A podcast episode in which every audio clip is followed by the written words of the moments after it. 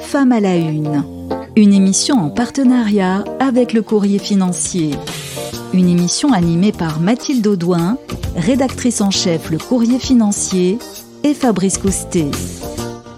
Bonjour, bienvenue à tous, bienvenue pour ce tout nouveau numéro de Femmes à la Une, un magazine préparé conjointement par les rédactions de Radio Patrimoine et du Courrier Financier. Chaque mois, vous le savez, on s'intéresse à une femme d'exception, qu'elle soit chef d'entreprise, femme d'influence. Elle nous explique leur parcours généralement dans la finance, mais pas que, comment elles concilient leur vie pro et leur vie perso, comment elles surmontent les difficultés rencontrées dans leur entreprise au quotidien et comment elles concilient leur vie euh, de patronne, de dirigeante et de femme. Parler de ces femmes dirigeantes discrètes qui font bouger les lignes, dont on entend peu parler, voici l'objectif de cette émission. Et pour présenter ce format, je suis bien sûr en compagnie de la rédactrice en chef du courrier financier, Mathilde Ledouin. Mathilde, bonjour. Bonjour Fabrice. Ça va bien? Très bien. Bon, qui prépare un heureux événement. L'a-t-on déjà dit Peut-être. On ne sait pas si c'est une fille ou un garçon. Mais on le saura bientôt, hein, plus que deux mois. Plus que deux mois, oui. Voilà, peut-être moins. Euh, Mathilde, qui accueille-t-on aujourd'hui? Aujourd'hui avec nous, euh, Caroline Jurado. Euh, vous êtes la, fondatrice de, de, la newsletter Les Cryptos de Caro. Et euh, notre, notre invité aujourd'hui, bonjour Caroline. Bonjour tous les deux. notre invité, euh, Fabrice, a un profil assez atypique.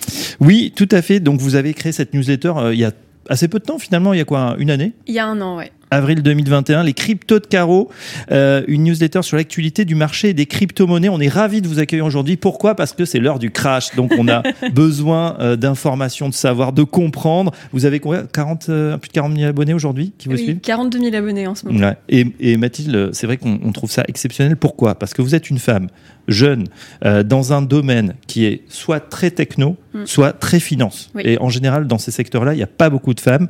Euh, votre profil surprend. Est-ce que vous en êtes consciente En tout cas, vous avez euh, une, une, une, audience incroyable dès que vous avez euh, commencé, notamment euh, sur un réseau qui cartonne en ce moment, c'est TikTok. Oui, c'est vrai que j'ai un profil qui est très atypique pour parler de ce sujet. Je pense que c'est ça qui fait que ça marche auprès de mon audience. Je pense que je touche une audience qui n'était pas satisfaite euh, des, productions de contenu, disons, classiques. Et oui, j'ai de la chance que ça marche assez bien. Alors, on va savoir comment, dans quelques instants, vous en êtes venu à, ces cryptos pour mm. fabriquer votre profil de millionnaire, ou peut-être un petit peu moins en ce moment quand même, hein, après une baisse de 50% à peu près de toutes les cryptos, voire plus pour certaines. Mais on va tout d'abord découvrir bah, la personne que vous êtes. Mathilde, c'est à vous. Tout à fait. Alors, euh, Caroline, vous, votre, votre spécificité, elle n'est pas apparue comme ça d'un seul coup euh, quand vous avez décidé de créer les, les cryptos de Caro. Euh, vous grandissez à, à, Montpellier, dans l'Hérault. Vous y avez mm. obtenu votre, votre, Master 2 en Management et Développement Durable en 2013, si je, je réduis un petit peu la, la, longueur du titre. Euh, C'est à ce moment-là, vous, vous décidez de, de, monter à Paris, où vous, vous ne connaissez quasiment personne. Euh, qu'est-ce qui vous pousse à faire ce saut dans l'inconnu, à passer comme ça de, de Montpellier et à vous dire, il faut que j'aille à Paris? Ouais, j'avais ça. Euh, je pense que c'est mon oncle qui vit à Paris depuis euh, assez longtemps. Et j'avais ça depuis toujours, cette idée de fuir un petit peu la région, euh, que je trouvais très agréable, cela dit, puisque j'ai passé une enfance qui était très douce. Mais j'avais l'impression que j'allais vraiment m'ennuyer en restant vivre là-bas. Je voyais pas tellement quel type d'opportunité je pourrais avoir.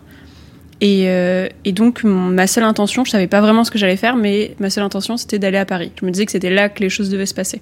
Vous avez cet instinct qui vous a poussé. Donc en 2013, vous intégrez euh, l'ANDRH, donc l'Association nationale des, des DRH. Oui. Et dans ce cadre-là, bah, vous nous avez dit j'avais peur de m'ennuyer. Bah, c'est justement ce qui vous arrive un petit peu. Euh, vous, vous écrivez j'étais super frustrée de pas pouvoir faire à ma manière. J'organisais surtout des réunions. je m'ennuyais un peu. Alors j'ai créé une newsletter euh, Cocktail RH. Euh, donc euh, vous vous sentiez contrainte, et puis c'est de cette contrainte en quelque sorte que, qu'est née votre euh, une forme de créativité. Est-ce qu'il faut s'ennuyer pour rester créative? Alors, je sais pas, c'est vrai que je me sentais contrainte et je m'ennuyais, mais surtout, je me sentais privée de liberté d'expression parce que j'avais pas le droit de parler.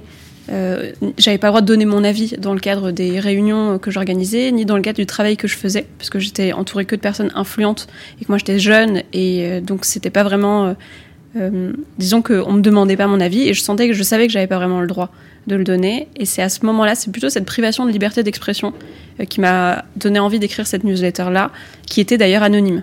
Parce que j'avais pas le droit d'écrire Mm. euh, au sujet des RH. euh, Et ironie du sort, l'association vous décerne un prix, enfin décerne Oui. un prix à cette newsletter sans savoir que c'était vous derrière. Exactement, ouais, ouais. Quelques, quelques mois après, euh, le, prix de la meilleure plume, je crois, Ouais. de France. Tiens, la plume, justement, alors ça, ça nous parle, surtout Mathilde, hein, qui a fait des études littéraires pendant des années. Hippocane, Cube. Cube, oui. Oh là là. là. Bon, bref, elle a failli finir à l'ENS. De peu. Pas tout à fait. Euh, la plume, justement, c'est c'est quelque chose qui vous anime. Vous avez toujours écrit depuis toute petite ou ça vous est venu euh, voilà, sur, le, sur le tard ou quand il y avait cette nécessité? Euh, alors pas tellement parce que c'est vrai que j'ai- pas particulièrement une belle plume, il faut le dire. Je j'ai pas des méthodes d'écriture, j'écris pas particulièrement bien. En revanche, j'ai quand même beaucoup de choses à dire. Euh, et j'aime bien le dire de façon simple si Mm. possible. C'est surtout ça euh, qui avait déjà plu à l'époque de Cocktail RH euh, à la communauté que j'avais réussi à me créer la petite communauté. Et c'est ça qui marche très bien dans la newsletter actuellement, c'est le fait de s'exprimer, en tout cas d'avoir l'impression de parler, d'écouter une amie qui va expliquer quelque chose simplement. C'est ça qui marche. Mais ce ton, vous l'avez travaillé ou il est venu un peu naturellement? Non, je, je crois que c'est vraiment mon ton habituel. Et d'ailleurs, c'était un ton que je regrettais de ne pas pouvoir explorer dans mes différentes identités de marque. J'avais monté une boîte après la NDRH. Et euh, comme je voulais monter une boîte qui soit un peu fun, mais je m'adressais à une population de DRH qui était quand même un peu stricte, qui du coup m'empêchait de- de- d'explorer le ton que je voulais explorer. Pareil, quand j'ai revendu ma boîte, euh, ensuite j'étais contrainte dans l'identité de la marque Mm. euh, qui nous avait racheté. Et donc là, c'était au contraire l'opportunité de pouvoir. euh, C'est très corporate ou Ouais, oui, c'était quand même corporate et puis c'était un. Ouais, Ça a un petit peu changé d'ailleurs du, côté, je trouve, de la communication des, des boîtes. Souvent, c'est euh, voilà une fille d'ailleurs qui vous écrit et qui vous dit nous chez machin on fait ça et ça. Oui, alors euh, effectivement, ça se libère un petit peu, mais ça reste que pour moi, c'était trop Hmm. corporate. Trop oui, voilà, ça me permettait pas d'aller explorer tout ce que j'ai envie d'aller explorer. Là, je peux le faire. Enfin, je peux vraiment. y a- Ma seule limite, c'est mon imagination, hein, je dirais. Euh, suite du parcours Mathilde, parce qu'on l'en- on Mm. l'entend euh, dans les propos de Caroline, après la NDRH, donc euh, rapidement, euh, soif de liberté et donc euh, création de, de société hein, déjà. Eh bien, avant de, de créer votre société, en 2015, vous, vous intégrez euh, l'association Arborus. Mm. Vous êtes euh, consultante sur les questions d'égalité professionnelle. Ouais. Donc, on rejoint un petit peu la préoccupation que vous avez évoquée tout à l'heure, à savoir que vous dites je suis jeune, je suis une femme, Mm. je ne peux pas parler, je me sens contrainte, etc. Enfin, vous connaissez peut-être cette citation qu'on qu'on attribue à Michel-Ange l'art naît de la contrainte et meurt De liberté. Vous étiez quand même très contrainte. Ouais. Donc ça vous a donné quand même, quand même des ressources. Et chez Arborus, vous vous occupez justement de cette, notion de d'égalité professionnelle, d'égalité homme-femme. Ça vous tient à cœur. Alors c'est pas toujours simple d'ailleurs Mm. parce que vous vous rendez bien compte que le- la- les situations que vous devez gérer sont pas toujours euh, pas toujours idéales. Ça nous amène à une, une question qu'on pose souvent dans cette émission sur les quotas de femmes en entreprise. Qu'est-ce que vous en pensez Pour vous, c'est une bonne façon de lutter contre le plafond de verre? Ah oui, alors moi je suis absolument euh, pour cette, euh, enfin pour le fait de mettre en place des quotas, tout ce qui peut aider euh, à atteindre la parité à tous les étages, je suis pour en fait. Je comprends même pas vraiment qu'il y ait un débat à ce sujet. Donc, donc oui, c'était, pour moi ça totalement. Après, ce qui était difficile dans ce job-là, c'était particulièrement que, en fait, on constatait les inégalités, mais on pouvait pas, enfin, on n'agissait pas tellement dessus. Donc c'était, ça permettait de mettre en lumière pas mal de choses sans pouvoir être dans l'action. C'était difficile ça. Être dans l'action, c'est important pour vous, puisque c'est aussi chez Arborus que vous allez, euh, justement, on parlait de création d'entreprise euh, à, à l'instant, vous allez créer Linky euh, en 2016. Alors c'est une start-up dédiée au sondage instantané en entreprise. Euh, et cette start-up, donc vous allez la développer, ça va être euh, votre bébé en Mm. quelque sorte, votre, votre projet. Et puis vous allez la vendre en 2019 euh, Oui. à Zest Me Up, qui va vous garder dans l'entreprise en Mm. vous confiant un poste de directrice commerciale. Et là, c'est une évolution un peu particulière parce que de créatrice, fondatrice d'entreprise, vous vous retrouvez employée au sein de votre structure, intégrée dans une structure plus large. Ouais. Euh, Comment est-ce que vous vivez cette transition? Franchement, je la vis hyper mal euh, à ce moment-là. euh, enfin, enfin, en deux temps. C'est-à-dire que pre- premièrement, j'étais très soulagée parce qu'à la base, j'étais quand même épuisée. Donc euh, c'était aussi pour ça que j'avais décidé de revendre ma boîte. Mais j'avais pas du tout identifié que revendre ma boîte à une boîte qui faisait la même chose que moi, ça voulait dire que tout d'un coup, je passerais de euh, une prise de décision globale sur l'entreprise à simplement une prise de décision sur un pôle précis qui était en l'occurrence le pôle commercial. Et très vite, ça m'a, ça m'a, je me suis sentie très très contrainte. Donc ça, c'était compliqué ouais, à gérer.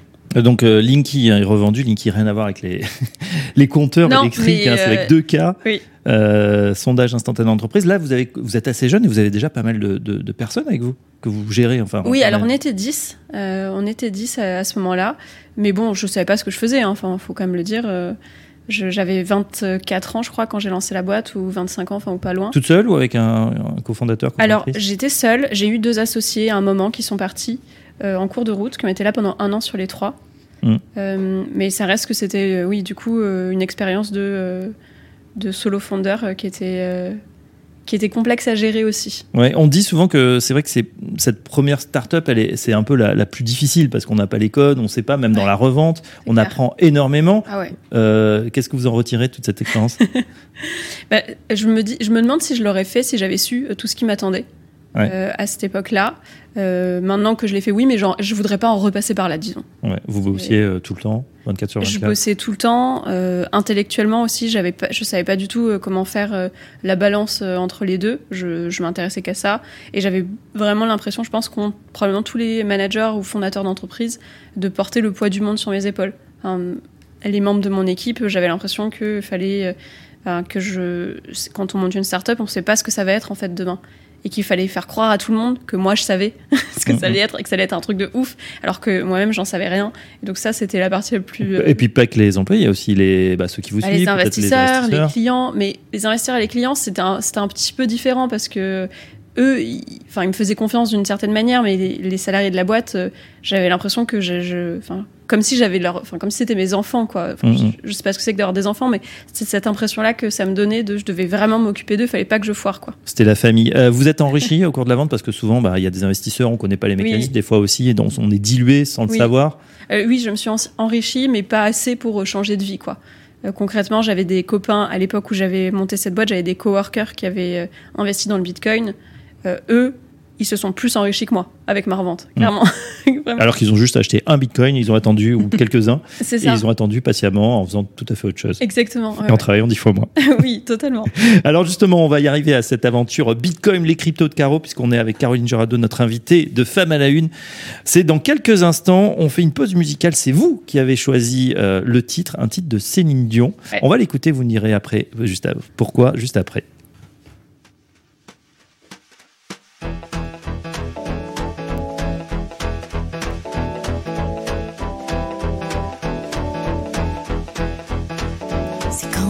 À fond de train. Une locomotive qui foncerait sans fin. Des coups, des secousses. Hum, je m'habitue pas. Qui conduit, qui pousse ce train qui sait où il va.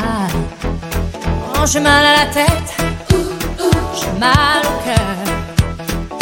Faut qu'on arrête. Appelez-moi le contrôleur. Je veux quelqu'un. En cas de panique, c'est écrit là. Oh, oh, oh, oh, sur le frein à main.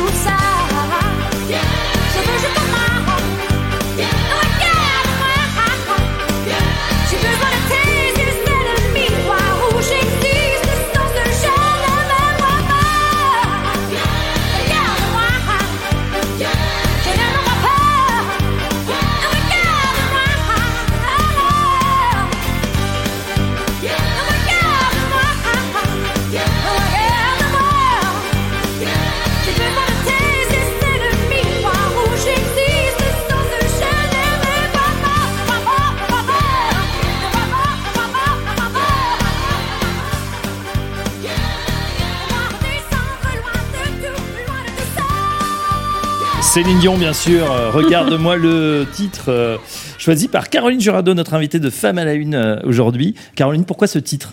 Je trouve qu'il donne trop la pêche. Franchement, je l'écoutais quand j'étais petite déjà. Je savais pas ce qu'il voulait dire, à mon avis. Ouais. Mais euh, je trouve qu'il met trop de bonne humeur. Bon, vous avez tout l'album en boucle qui tourne? Alors, pas tout le temps, mais oui, je l'ai dans ma playlist, clairement. On fait le portrait ce matin avec Mathilde Douin de Caroline Jurado, euh, les cryptos de Caro, la championne, ou en tout cas la vulgarisatrice, on va dire, de, des cryptos. Et euh, Dieu sait si on en a besoin en ce moment avec un crypto crash. On va en parler dans quelques instants, mais on poursuit. Euh, on vous avait quitté donc sur cette entreprise Linky que vous avez créée, revendue à l'âge Mm. euh, voilà 25 entre 25 et 27 ans, euh, pas suffisamment euh, d'argent pour euh, voilà partir sous les cocotiers.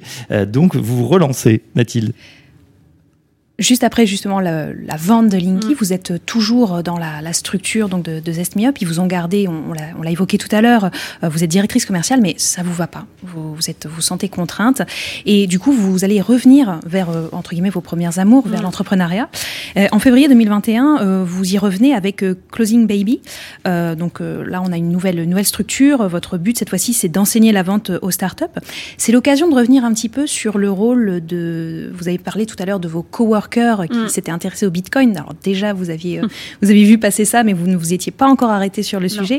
Mais euh, l'occasion justement de reparler de- du rôle de, de l'incubateur par lequel vous êtes passé, Mm. l'incubateur Willa, qui encourage notamment l'entrepreneuriat au féminin. Et euh, ça, dans votre parcours, c'est quelque chose qui est intéressant, qui est important pour vous. C'est important de pouvoir s'appuyer comme ça sur un, un réseau féminin, un réseau d'entrepreneuses qui vous ont influencé, qui vous ont inspiré. Oui, totalement. Le rôle de Willa, il a été structurant dans mon parcours et il l'est toujours d'ailleurs. Parce que, euh, euh, effectivement, j'avais des coworkers, donc je voyais d'autres entrepreneurs euh, qui montaient des projets et ça m'avait. Enfin, ça m'aidait en tout cas d'une certaine manière, mais quand j'ai commencé, quand j'ai lancé la première boîte, j'avais aucun réseau dans l'entrepreneuriat à Paris. Je savais pas du tout ce que c'était, je savais même pas ce que c'était qu'une levée de fonds. Enfin, j'étais très loin de tous ces sujets-là. Je savais juste que je voulais monter une boîte et heureusement, j'avais entendu parler de Willa à l'époque. Et le jour où j'ai pu mettre un pied dans l'écosystème, tout d'un coup, j'ai eu accès à énormément d'entrepreneurs euh, qui sont des femmes et qui ont donc les mêmes problématiques que moi, les mêmes enjeux que moi sur euh, ces sujets-là, qui montent des entreprises qui sont similaires aux miennes. Et ça, ça m'a... euh, Enfin, c'est vrai que un réseau qui est... euh, en l'occurrence, en non-mixité, enfin, il est mix parce que il y a des hommes Mhm. aussi, mais il faut qu'il y ait au moins 50% du capital détenu par une femme euh, pour adhérer au réseau je, enfin pour moi, c'était ouais, d'un- grand euh, soutien. Vous avez eu un, un mentor, enfin un ou une mentor qui vous a euh, particulièrement porté? Alors, euh, c'était, en tout cas, elle n'était pas définie comme une mentor. Aujourd'hui, c'est elle qui dirige euh, l'incubateur, elle s'appelle Flore Ignel. Mais c'est vrai que c'est elle qui m'a accompagnée le plus euh, dans, dans ma structure. Quand j'ai mes deux associés qui sont partis le même jour, elle était là. Quand j'ai envisagé de revendre, elle était là. Enfin, vraiment, c'est elle qui m'a le plus aidé, euh, clairement, dans mon entreprise entrepreneuriale. On sent qu'en 2021, c'est le moment où ça bouillonne un petit peu dans votre tête, puisque en février 2021, on l'a dit, il y a eu Closing Baby. Mm. Et puis en avril de la même année, c'est là que vous lancez euh, les cryptos de Caro. Vous choisissez de vous adresser euh, à votre audience en passant par TikTok. Mm. C'est pas forcément le premier réseau Non. auquel on aurait pensé, mais c'est vous qui le, qui le choisissez. Pourquoi ce choix? Qu'est-ce que ça change par rapport à d'autres canaux plus habituels? Il y a la newsletter, il peut y Mm. avoir YouTube, il peut y avoir autre chose. Pourquoi TikTok? Alors, euh, à la base, euh, comme je venais de lancer Closing Baby, c'était pas non plus un choix, euh, c'était pas en tout cas un retour à mes amours euh, Closing Baby, c'était plutôt que euh, je, maîtrisais très bien la vente en B2B et j'avais déjà plein de gens qui me demandaient de faire des formations sur ce sujet, donc je me suis dit que j'allais un petit peu miser là-dessus, mais comme ça m'intéressait pas assez pour en faire un business sur le long terme, je cherchais quelque chose pour m'occuper. Sauf que c'était entre guillemets un business dit sérieux, Closing Baby, euh, donc euh, je communiquais sur euh, LinkedIn dessus. Je voulais surtout pas qu'il y ait des amis entrepreneurs ou des CEO de boîtes qui puissent entendre parler de moi sur un autre sujet, parce que je voulais qu'ils puissent faire appel à moi sur Closing Baby. Donc j'ai cherché un réseau sur lequel je serais en contact. Enfin, en tout cas, personne pourrait me connaître. Et TikTok, je me suis dit, c'est clairement un truc de jeune. C'est en fait, c'était mes fausses idées sur TikTok qui m'y ont amené. Et c'est ça, ça a été le début de l'histoire en fait. Je pensais qu'il y aurait que des jeunes et que euh, je connaîtrais personne, et ça a été l'inverse. sur, TikTok, justement, on, vous a beaucoup contacté, on vous pose beaucoup de questions. Vous vous rendez compte que le, le sujet des crypto-monnaies, ça intéresse énormément les Ouais. gens qui passent par TikTok. Et euh, c'est là que ça décolle. Exactement. J'avais choisi de m'exprimer sur les cryptos parce que ça faisait euh, un an déjà que j'investissais et que je m'y intéressais beaucoup et que je voulais pas parler de vente, je voulais vraiment parler d'un sujet euh, intéressant, enfin qui m'intéressait en tout cas à ce moment-là.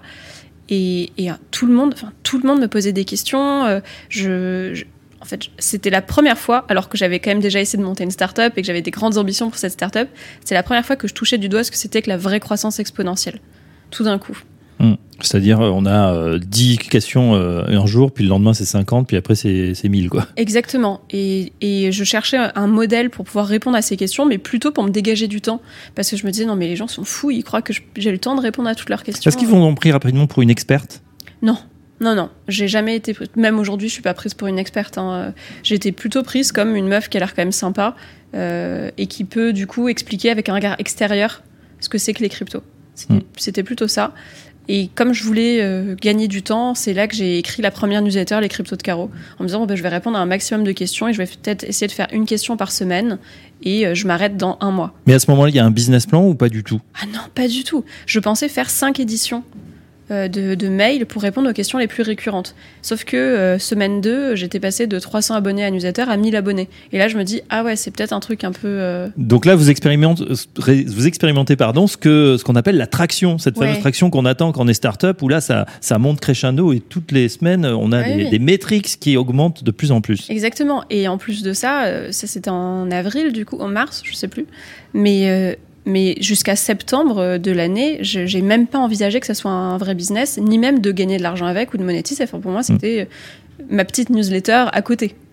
La la petite newsletter a, a beaucoup grandi justement.